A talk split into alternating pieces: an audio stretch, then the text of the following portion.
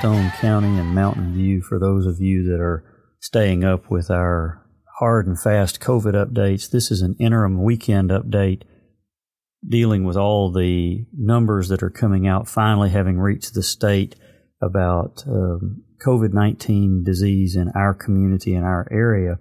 I'll go ahead and share some regional statistics alongside. So we have uh, in our region now 1,228 cases, and we have good news still from Independence and Sharp County. With the rates continuing to decrease, we have had no new deaths in our region over the last one week, and we are still at nine from last Monday. Currently, uh, over the last 14 days, there have only been two deaths in our region both of them in Independence County. But as I said above, uh, there's no new deaths over the last week. So in uh, the other counties in our region, Fulton, Baxter, and Izard, uh, things are very stable. The Izard outbreak at one of their local businesses has decreased.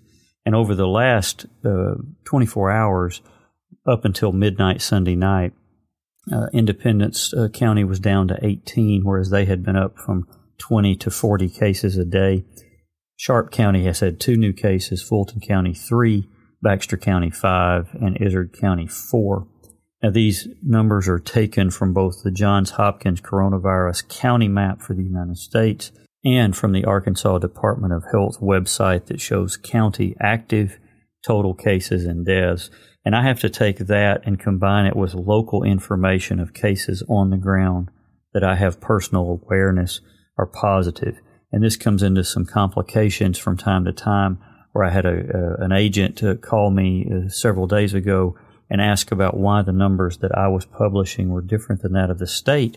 And I had to explain to them that the state outbreak director had actually told me that they were five or six days behind the statistics that I was reporting here locally. And they call me several times a day now to get updates about our area.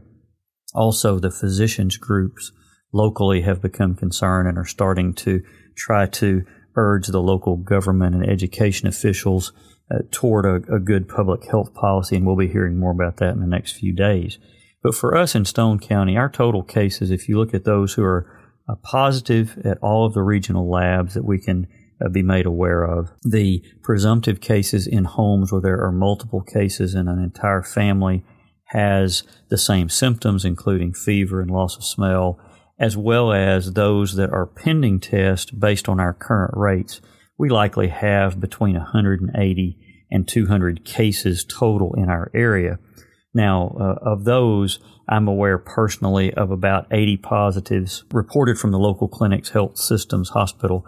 Uh, we're having a little trouble getting information back from the health department because they are not able to review their own data that comes back from the state. And I've asked for the state to please give me those numbers so that I can keep this accurate day by day.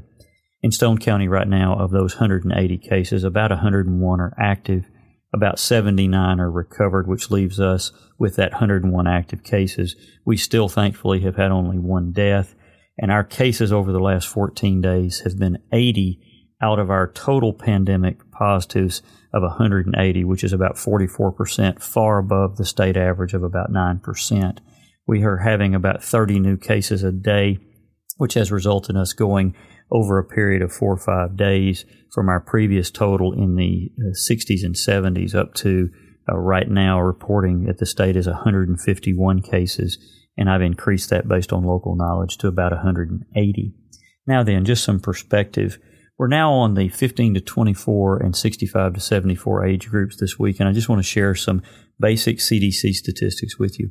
So, in the 15 to 24 age range, there are 17,000 deaths in that age group every year, tragically. We've only lost 242 in just over five months to COVID. That's so far a risk of about 1 in 1,500,000. Now, that's just within their age group. If you take that and extrapolate it to all age groups, the chance of a 15 to 24 year old in the United States dying is 1 in 15 million. Now, just by way of comparison, there is a 1 in 1 million chance that someone will die in the United States from jogging, swimming, or an explosion, or even a high speed pursuit with police. So just take that perspective is if you're not afraid to go out and jog, if you're not afraid to go out and swim, if you live your life in fear of dying from an explosion, then that would be consistent with being afraid to live your life with COVID. Although we know that there are risks that we can uh, take uh, prevention measures for. Now, to the 65 to 74 year old group, there were 326,074 deaths in the last year to all causes. And we have 31,488 of those that have died during this five plus months to COVID. That's a risk in that age group of about one in a thousand. If you take that across the whole, that's one in 10,000. By way of comparison, one in 50,000 people in the United States die every year from insect stings or uh, exercising of any type, and one in 12,000 die from electrocution or canoeing, for example. So again, I'm trying to point people to common sense, and that is, if you're not afraid to go outside because you're not you're going to die of an insect sting, or if you're afraid to do the most healthy thing that you can do, which is exercise because you might die from it, or if you live your life in fear of not getting in a canoe because there's a 1 in 12,000 chance that you might die, then that makes about as much sense as living your life in total fear from COVID. Now, I had a patient this week challenge me and they said, but doc, COVID's something that we can prevent. Well, I would argue that I, I, think you see that we're not able to prevent COVID deaths because viruses don't uh, select between people and you can't prevent all causes of death. But just think, everything has risk. Getting out of bed in the morning has a risk. Staying in bed has a risk. I would share with you that the death rates begin to increase in all age groups other than very small children and babies when you stay in bed more than 10 hours a day. Walking out of your door has a risk. Getting in the car has a risk. Death is not preventable. It's guaranteed, especially as we age all accidental death is preventable if you consider this one way. If you don't want to have any fun, have a life worth living, want to live totally alone in a padded bubble in your home. And even then, there are going to be causes of death that you can't prevent.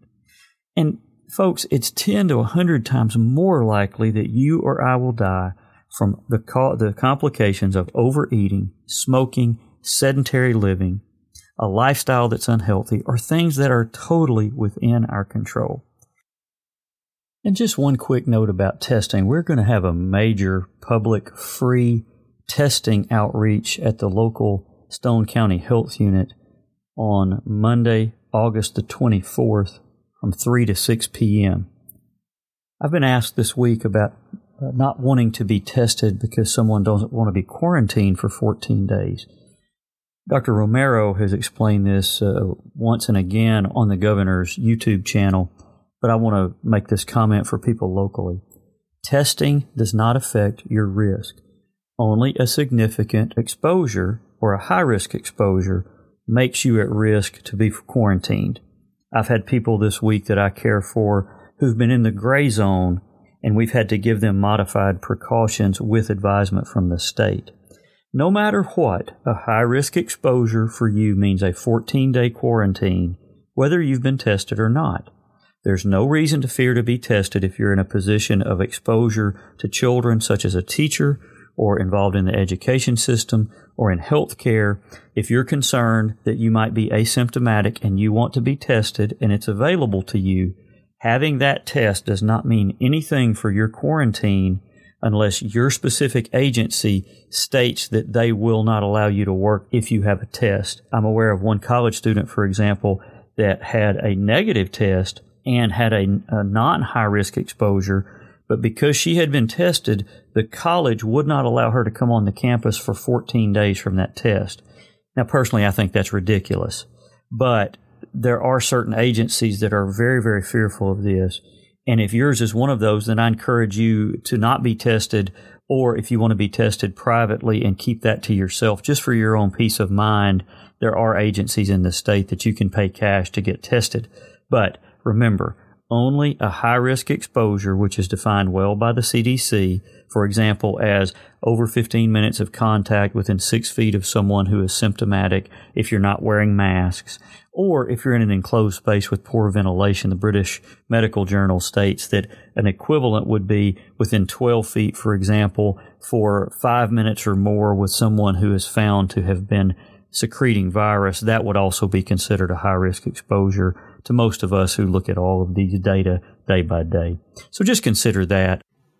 And just a side note for our listeners uh, if you're not aware, this podcast came out as a result of needing to have a longer format to share ideas and to give useful information to those who are interested as a result of a YouTube channel that we started in late April, early May called What's Up Doc. So if you're interested and you'd like to search YouTube for What's Up Doc and just spell it the way it sounds with a question mark, and then you, can put my last name and it'll make it easier S P A N N. You'll find a lot of useful information that we've been publishing about the coronavirus outbreak since uh, May. And also, uh, you'll see some things that I said early on that I have uh, sadly had to retract. But 98% of what you see there is useful and valuable. And I've gone and retracted those things in a podcast regarding comparing this to influenza directly and just some of the, uh, the heat that came out initially as a result of some of the uh, controversial information, and I've tried to, to, remedy that. So just consider that if you'd like to see some visual representations of all this with the statistics and data and studies that we use, they're there at What's Up Doc, the YouTube channel. So I want you to take that just as a kind of an interim update. Uh, we're doing uh, a little bit better in Stone County because I see people being very careful. And uh, I, I'm really proud of the efforts that so many are taking. I had a lady that walked to my door today uh, to get something that my wife had made for them, and they kept their six foot distance. They had a mask on, even though we're close friends. And I was just really proud of them because they're doing what they can do. And I really do appreciate the fact that you care enough to listen. I'll see you soon.